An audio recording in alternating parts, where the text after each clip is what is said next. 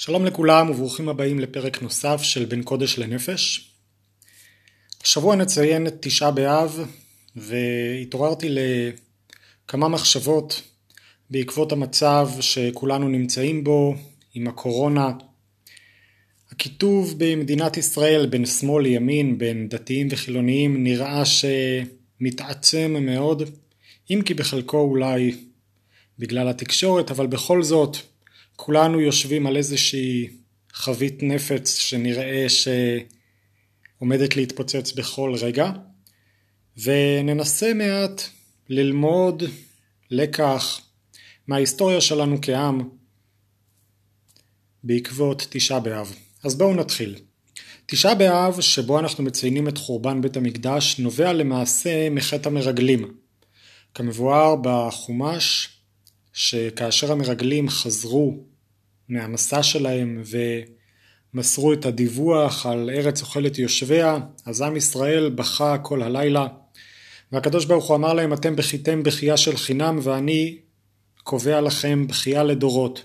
והלילה הזה היה ליל תשעה באב שבעקבותיו אנחנו מתאבלים עד היום על החורבן ועל שאר המאורעות ההיסטוריים שפגעו בעם ישראל לאורך ההיסטוריה בתאריך הזה.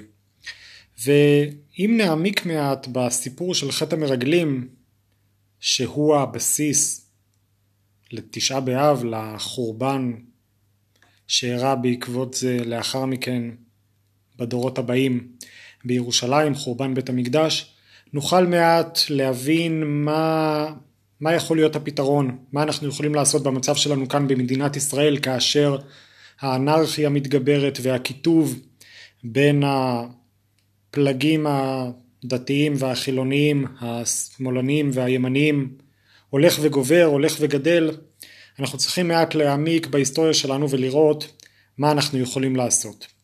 שנאת חרדים אינה רק שנאת מיעוטים סוציולוגית, והיא גם לא שנאה שמבוססת רק על אה, רקע כלכלי, על כך שהחרדים לוקחים תקציבים והורסים את כלכלת המדינה. זוהי גם לא רק שנאה שנוגעת להדתה ולכפייה דתית. אני חושב שיש כאן משהו עמוק יותר. זוהי שנאה שקשורה לראיית מהות.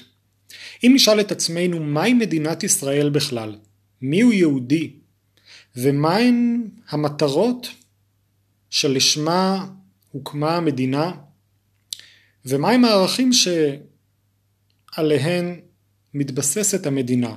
האם אנחנו יכולים להגיע להסכמה בנוגע לשאלות הללו? מהי מדינת ישראל, מיהו יהודי, ומהם המטרות והערכים שלשמן הקמנו את המדינה? למעשה הבעיה העיקרית היא שגם בקרב הציבור הדתי אין שום הסכמה ואין גם שום הכרעה בנוגע לשאלות הללו. האמת היא שיש בסוגיה הזו שלוש שיטות מרכזיות. יש את שיטתו של הרב קוק ובעקבותיו הולך הציבור הדתי לאומי שהוא ראה במדינה התחלתא דגאולה זאת אומרת תחילת הגאולה. הרב קוק במבט שהושפע הן מעולם הקבלה והן מעולם הפילוסופיה וההיסטוריה הסתכל על המציאות בראייה רחבה יותר, בראייה היסטורית והתבונן בתהליכים שלכאורה על פניו בזמן אמת נראים שליליים מבחינה דתית, המדינה הוקמה בידי ציבור חילוני שאינו שומר תורה ומצוות ואפילו מנוגד לשמירת התורה והמצוות בהרבה פעמים ואף על פי כן הרב קוק ראה בזה תהליך תהליך של גאולה שמתחילה כפי שמבואר בחז"ל קמעה קמעה זאת אומרת שלב אחרי שלב וכאשר אנחנו נתחבר לתהליך הזה ונשכיל ונדע כיצד לקדם אותו ולהשפיע עליו, אז הגאולה השלמה תגיע בוודאי בהמשך. לעומת זאת, רבי אלחנן וסרמן, תלמידו של החפץ חיים שנהרג בשואה, ובעקבותיו אה, ההוגים החרדים כמו הרב שך, החזון איש, ורבנים נוספים בעקבותיהם, הם הכירו במדינה דה פקטו, זאת אומרת אין שום התייחסות שונה למציאות בזה שהוקמה מדינה בארץ ישראל על ידי יהודים. למעשה רבי אלחנן וסרמן מתאר את המדינה בתור גלות אצל יהודים. הוא מתאר שאם היו לנו נביאים בזמננו, וכמובן הוא כתב את הדברים לפני uh, למעלה משמונים שנה, אז הוא מתאר כיצד הקדוש ברוך הוא בוודאי היה שולח נביא שיוכיח את תל אביב, הודה את חטאותיה של תל אביב כפי שהנביאים נשלחו לננבה ולשאר המקומות שבהם היו חוטאים מפני שבסופו של דבר מה שקובע לדבריו זה שמירת התורה והמצוות. ואם המדינה מגדלת דורות שלמים חינוך, מערכת חינוך שלמה שמגדלת כופרים בתורה ובמצוות. אם כן למעשה זו גלות, זו מדינה שאין בה שום גאולה ושום ערך רוחני והיא לא יכולה להחזיק. ולכן בעקבות הדברים הללו הגישה החרדית היא להכיר במדינה דה פקטו. זאת אומרת עובדתית יש כאן מדינה שאנחנו צריכים להתנהל עם, המער, עם המערכות שלה עם הממסד שלה אבל אין כאן שום היבט רוחני. הרב שך בנאום מפורסם שלו התבטא שהפרמטר היחיד לזה שיהודים שומרי תורה ומצוות יישארו בארץ ישראל הוא האם המדינה תאפשר להם לחיות כאן כאנשים דתיים שומרי תורה ומצוות. וכאשר תיווצרנה בעיות כאשר יחוקקו חוקים אנטי דתיים אם כן לא תיוותר ברירה לציבור התורני אלא לעזוב את המדינה. וכפי שלמעשה מבואר בגמרא שכאשר התורה נמצאת בחוץ לארץ אם כן חוץ לארץ נחשבת לארץ ישראל זאת אומרת אין כאן ראייה היסטורית, אין כאן ראייה קבלית רוחנית, אנחנו מתמודדים עם המציאות כפי שהיא והערך היחיד שקובע האם המדינה היא טובה או לא טובה זה היכולת לחיות כאן חיים דתיים של שמירת תורה ומצוות. זוהי הגישה השנייה. הגישה השלישית היא הגישה המפורסמת של הרבי מסטמר שראה במדינה מעשה שטן ואת העבירה והכפירה הכי גדולה שיכולה להיות. זאת אומרת, אין שום מקום, אין שום אפשרות להיות אדם מאמין ולהכיר במדינה, מדינה שקמה בכוחי ועוצם ידי, מדינה שקמה על ערכים אה, חילוניים, אין שום אפשרות לאחד את שני ההפכים. אם כן, גם בתוך הציבור הדתי, גם בתוך הציבור המאמין, אנחנו רואים שאין הסכמה, אין שום הסכמה איך להתייחס למדינה, ולא רק שאין הסכמה, אלא יש כאן גם גישות הפוכות וסותרות לגמרי. האם יש כאן התחלתא דגאולה, או שזהו מעשה שטן של הסטרא אחרא, או שסתם באופן פרקטי אנחנו צריכים להתמודד כאן עם הממסד של המדינה ולהמשיך בשמירת תורה ומצוות. אלו גישות הפוכות וסותרות. הזכרתי את השנאה ואת הקיטוב שיש לאחרונה בין הציבור הדתי לציבור החילוני, בפרט בעקבות הקורונה, ולמעשה הסיבה לזה היא מפני שכאשר מערבים במדינה ערכים רוחניים, אין הפרדת דת ממדינה, והצורה שבה הציבור הדתי כביכול כופה את הערכים הדתיים בכשרות שצריכה להיות מהרבנות, מערכת הנישואין שתלויה ברבנות, חוסר השוויון בנטל כאשר חלק גדול מהציבור הישראלי בעקבות פטור של תורתו אומנותו לא משרת בצבא, הדרדור הכלכלי שגורם כביכול הציבור הדתי והחרדי למדינה בעתיד אלו דברים שמציקים לכל מי שחי במדינה. אבל העניין הוא כזה, העניין הוא שאם נדון על הפרטים, אנחנו תמיד ניכשל. הוויכוח הזה הוא ויכוח אינסופי. הדרך היחידה שבה אנחנו יכולים לנסות להתמודד עם השאלה כיצד אנחנו מצמצמים ומביאים לדיון ואולי לאיזושהי הסכמה את הניגודיות הגדולה שיש בין הציבורים השונים שחיים כאן במדינה, אנחנו צריכים להתרכז במהות. זה נוגע לשאלות שעימם פתחתי. מהי מדינת ישראל? מי הוא יהודי? בשביל מה אנחנו חיים כאן? בשביל מה הקמנו את המדינה? אנחנו חייבים להגיע לאיזושהי הסכמה על המהות ומתוכה לדון על הפרטים. תשעה באב, חורבן בית המקדש שהתגלגל בעקבות אותה בכייה של חינם בסיפור חטא המרגלים, היא זו שתאפשר לנו להעמיק מעט במה שקורה כאן כרגע במדינת ישראל. מה קרה בחטא המרגלים? משה רבינו שולח 12 מרגלים, יהושע וכלב, שהם מסרו דיווח חיובי, טובה הארץ מאוד מאוד, ולעומתם שאר עשרת המרגלים סיפרו על ארץ אוכלת יושביה, על הענקים, על הערים הגדולות והבצורות שאין שום אפשרות לכבוש אותן. ההבדל בין יהושע וכלב לבין שאר המרגלים לא היה רק הבדל של צדקות או ביטחון, אלא הם פשוט ראו דברים אחרים. משה רבינו שולח אותם להתבונן מהי הארץ, וראיתם את הארץ מהי, תגידו לנו מהי מהותה של ארץ ישראל. הם עשו את זה במשך 40 יום, וכאשר הם חוזרים, הם מספרים סיפורים שונים לגמרי. הסובייקט שפגש את האובייקט, דהיינו, כל מרגל שפגש את ארץ ישראל וחזר למחנה ישראל ומסר את הדיווח שלו, ראה מהות אחרת, ראה ארץ אחרת, ומתוך זה הגיע הדיווח השונה בין יהושע וכלב שראו את הארץ הטובה, לבין שאר עשרת המרגלים שראו ארץ אחרת, ארץ אוכלת יושביה. הפילוסופיה המודרנית, בפרט בתחום הפנומנולוגי, מדברת על זה שהסובייקט מכונן במבטו את העולם. אין סתם כך עובדות אובייקטיביות שאנחנו נחשפים עליהן, אלא המבט הסובייקטיבי הוא למעשה מכונן את העובדות האובייקטיביות וכך נוצרת המציאות לנגד עינינו. אם כן הסובייקט מכונן במבטו את העולם האובייקטיבי. ואם נשאל את עצמנו מהי קוממיות? אנחנו קוראים בפרשת בחוקותיי על ההבטחה שהקדוש ברוך הוא יוליך אותנו קוממיות בארצנו. אנחנו מתפללים על זה כל יום גם בברכות קריאת שמע ותוליכנו מהרה קוממיות לארצנו. מהי אותה קוממיות? או מהי הלאומיות? מה המשקל שלה ביהדות? האם יש ערך רוחני להקמת המדינה? או כפי שיש כאלו שטענו שלא מצאנו את המילה לאומיות.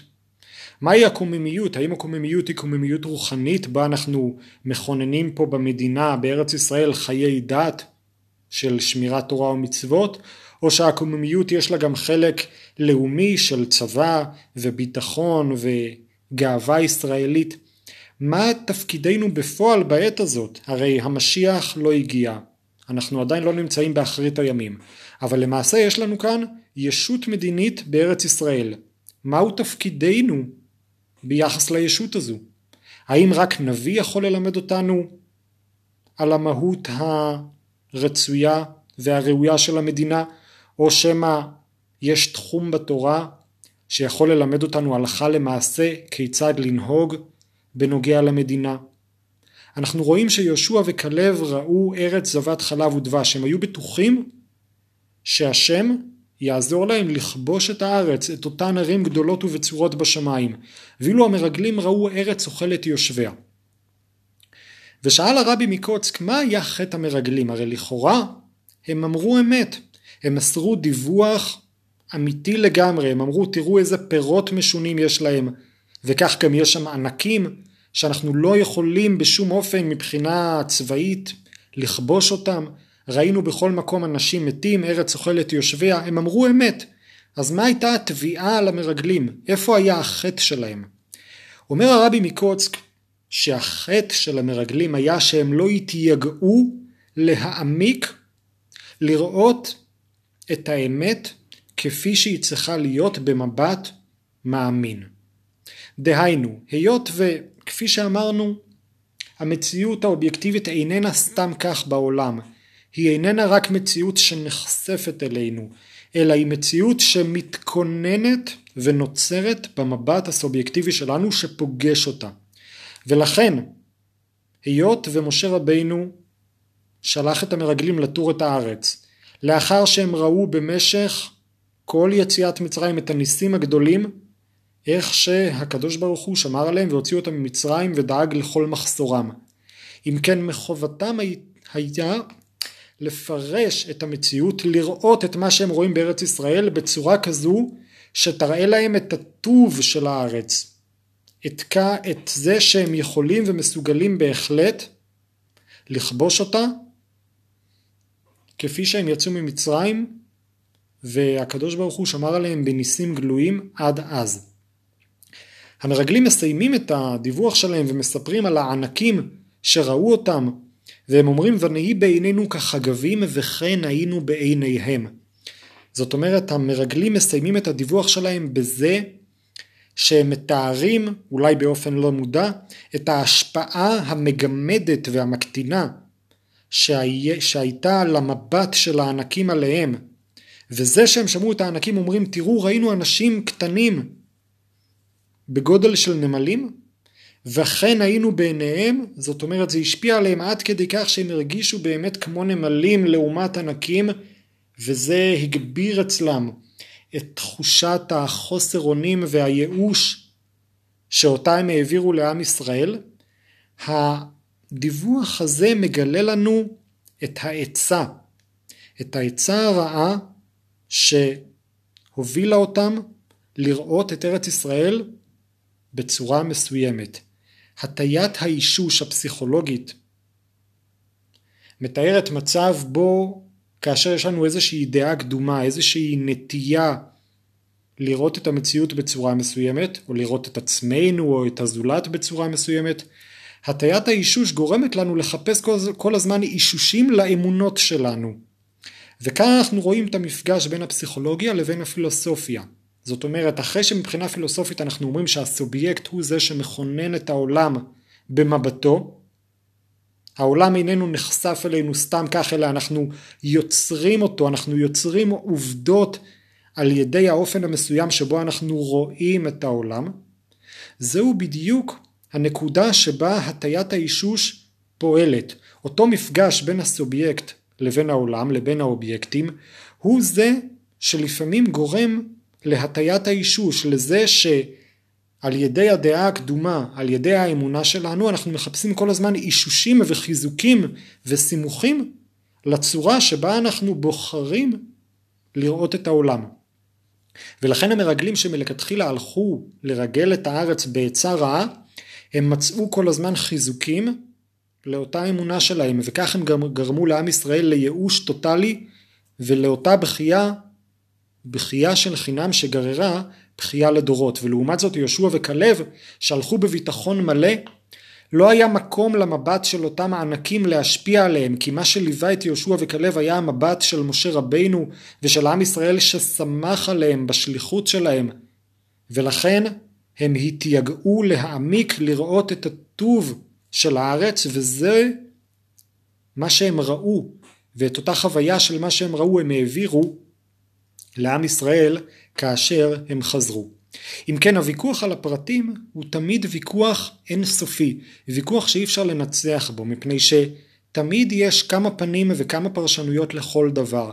נקודת המוצא צריכה להיות בהסכמה על מהות וכאשר תהיה הסכמה על מהות אנחנו יכולים ממילא גם לנסות להתפשר ולהגיע לאיזשהו עמק השווה לאיזשהו מכנה משותף גם על הפרטים ואם נרד למינימום תמיד נוכל למצוא איזשהו מכנה משותף. אנחנו הרי היום יש לנו פרספקטיבה די רחבה לאחר תנועת ההשכלה ותנועת הרפורמה והחילוניות ומדינת ישראל אף היא קיימת כבר עשרות שנים. אנחנו יכולים להביט ולהתבונן על המציאות בפרספקטיבה שמעניקה לנו כבר ניסיון.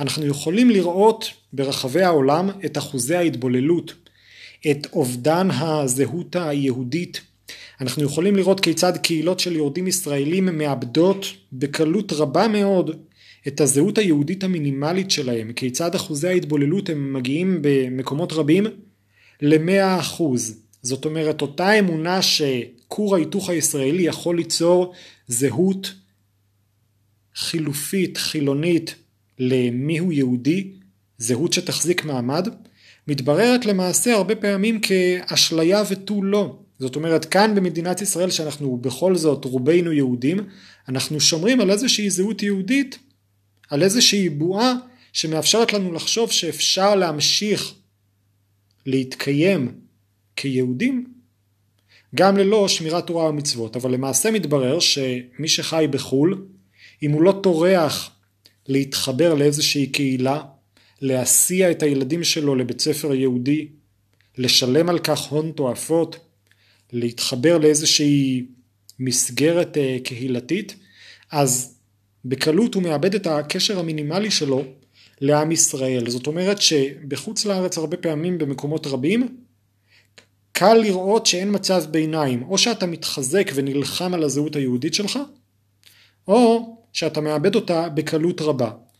ולמעשה גם כאן במדינת ישראל עוד מימי בן גוריון מאז החוק שניסה לעגן בהסכמה רחבה מיהו יהודי. למשל סוגיית הגיורים בצה"ל שרוצה להכיר בכל מי שמשרת בצבא גם אם על פי ההלכה הוא איננו יהודי להכיר בו כיהודי. קל לראות שאם אנחנו רוצים לראות במדינה את מדינת היהודים בצורה כלשהי קל לראות כיצד כיום אפשר לאבד את זה בקלות רבה מאוד. אם אין לנו הסכמה על מיהו יהודי אם נקדם חקיקה שהיא בוודאי לא יהודית ופעמים רבות אפילו אנטי יהודית. נתתי דוגמה למישהו לא מזמן, אם למשל במדינת ישראל יהיה חוק שיאסור על שחיטה כשרה או יאסור על ברית מילה. גם אם כיום ישנם חילונים רבים שאינם תומכים בשחיטה כשרה ואינם עושים לילדיהם ברית מילה, אף על פי כן נראה לי שקל מאוד להבין שכאשר זה יהיה מעוגן בחוק, נתקשה מאוד לקרוא למדינה מדינת היהודים, או מדינה יהודית. ואז למעשה נצטרך לשאול את עצמנו מה אנחנו עושים כאן. המאבקים שיש כיום בין שמאל לימין, בין דתיים וחילוניים, חרדים וחילוניים, הם למעשה מאבק על המהות. הם מאבקים קטנים על פרטים, כל פעם על משהו אחר, על השוויון בנטל, על התקציב, על הכפייה הדתית במערכת הנישואין ובמערכת הכשרות, אבל למעשה, אמנם זוהי באמת מלחמה קשה על הפרטים שנוגעים לכולנו בחיי היומיום, אבל המלחמה האמיתית נמצאת על המהות. האם אנחנו בכלל רוצים מדינה יהודית? או שאנחנו רוצים בסך הכל מדינה מערבית שקטה שנוכל לחיות בה, מעצמת הייטק נוחה על שפת הים, ותו לא. אבל כפי שאמרתי, כאשר נוריד את המכנה המשותף, כאשר נרד לקיצוניות שתאפשר לנו לראות במוחש את הדילמה הגדולה שיש כאן, כפי שהיא קורית בחו"ל וכפי שבקלות רבה היא יכולה לקרות גם כאן במדינת ישראל, אנחנו נראה שלמעשה ניתן להגיע לאיזשהו מכנה משותף שיאפשר לכולנו, לכל הפלגים, לימין ושמאל, לדתיים, חרדים וחילוניים להתאחד תחת איזושהי הסכמה. כך שלמרות הפערים האדירים שיש בין דתיים וחילוניים ולמרות הפערים האדירים שיש בתוך הציבור הדתי עצמו, כפי שהתחלתי, האם זו התחלתא דגאולה, או שזהו מעשה שטן, למרות הפערים האדירים הללו, כולנו למעשה הגענו לכאן, אחרי גלות ארוכה, לארץ המובטחת, וכולנו צריכים ויכולים אולי גם להגיע לאיזשהו מכנה משותף שיאפשר לכולנו לראות את הטוב של ארץ ישראל ואת הדרך שבה כולנו יכולים להמשיך להתקיים כאן זה לצד זה. בימים הללו כולם חוששים לעתיד המדינה, העתיד הכלכלי, הן בגלל הקורונה והן בגלל הציבור החרדי והערבי שמחליש את המדינה מבחינה כלכלית. המצב הביטחוני כמובן מעולם לא היה פשוט וגם המצב הרוחני, מלחמות הדת שיש בחקיקה וברחוב, מלחמות דת שיש כאן על מערכת הכשרות, מערכת הנישואין, על נושא הלהט"בים, על שמירת שבת במרחב הציבורי, כולם חוששים לעתיד המדינה, אבל כל אחד חושש לעתיד מנקודת המבט שלו.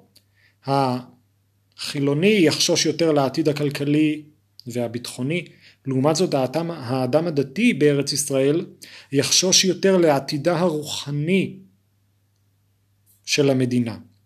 אם כן, כשם שהמרגלים נרתעו וחששו מהחוזק והחוסן של הענקים ושל הערים הבצורות בארץ ישראל, ופחדו שהם לא יצליחו לעמוד בניסיון שידרוש מהם להילחם מלחמת מצווה, מלחמת חורמה עד לכיבוש המושלם של הארץ. כך גם כולנו כיום חוששים לעתיד המדינה. ואותו דבר גם בזמן חורבן בית המקדש, כפי שאנחנו יודעים מדברי הגמרא, מדברי חז"ל, וגם מדברי ההיסטוריונים, יוספיוס, יוספיוס, יוספיוס אה, פלביוס שמתאר בספרו יוסיפון את מלחמות היהודים. הפלגים השונים נלחמו עד זוב דם.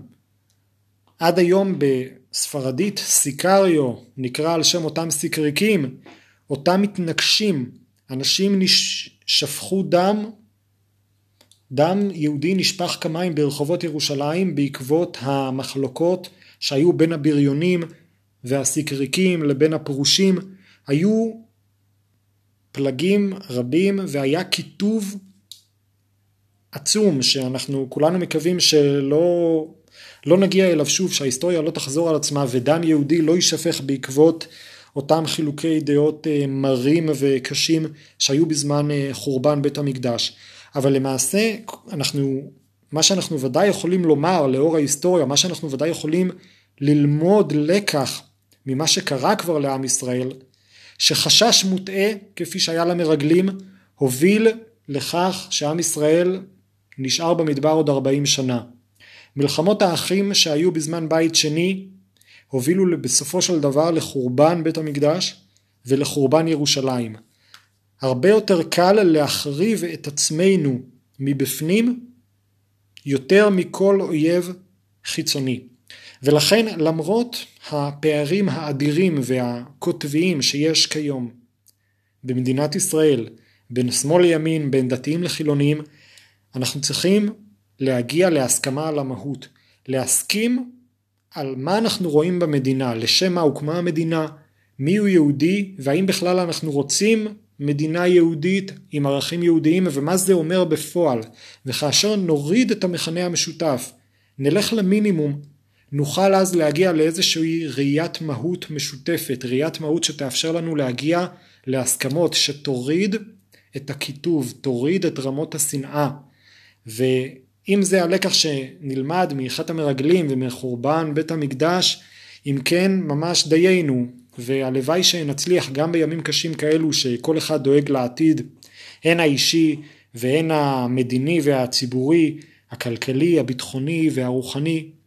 לכולם באמת יש דאגות, המצב לא פשוט, אבל על ידי שיתוף פעולה, על ידי ראיית מהות משותפת, נוכל להשיג ביטחון בצדקת הדרך, ביטחון עצמי במדינה ש... ניתנה לנו לאחר שנות גלות אה, כה ארוכות ובוודאי יש בה גם אלמנטים חיוביים רבים מאוד ובשיתוף פעולה של כל הפלגים וכל הזרמים, של כל הדעות וכל הראיות השונות וההסתכלויות השונות, נוכל באמת לכונן אותה ולחזק אותה ולהצעיד אותה הלאה עד לגאולה השלמה. תודה שהייתם איתי, ניפגש בפרקים הבאים.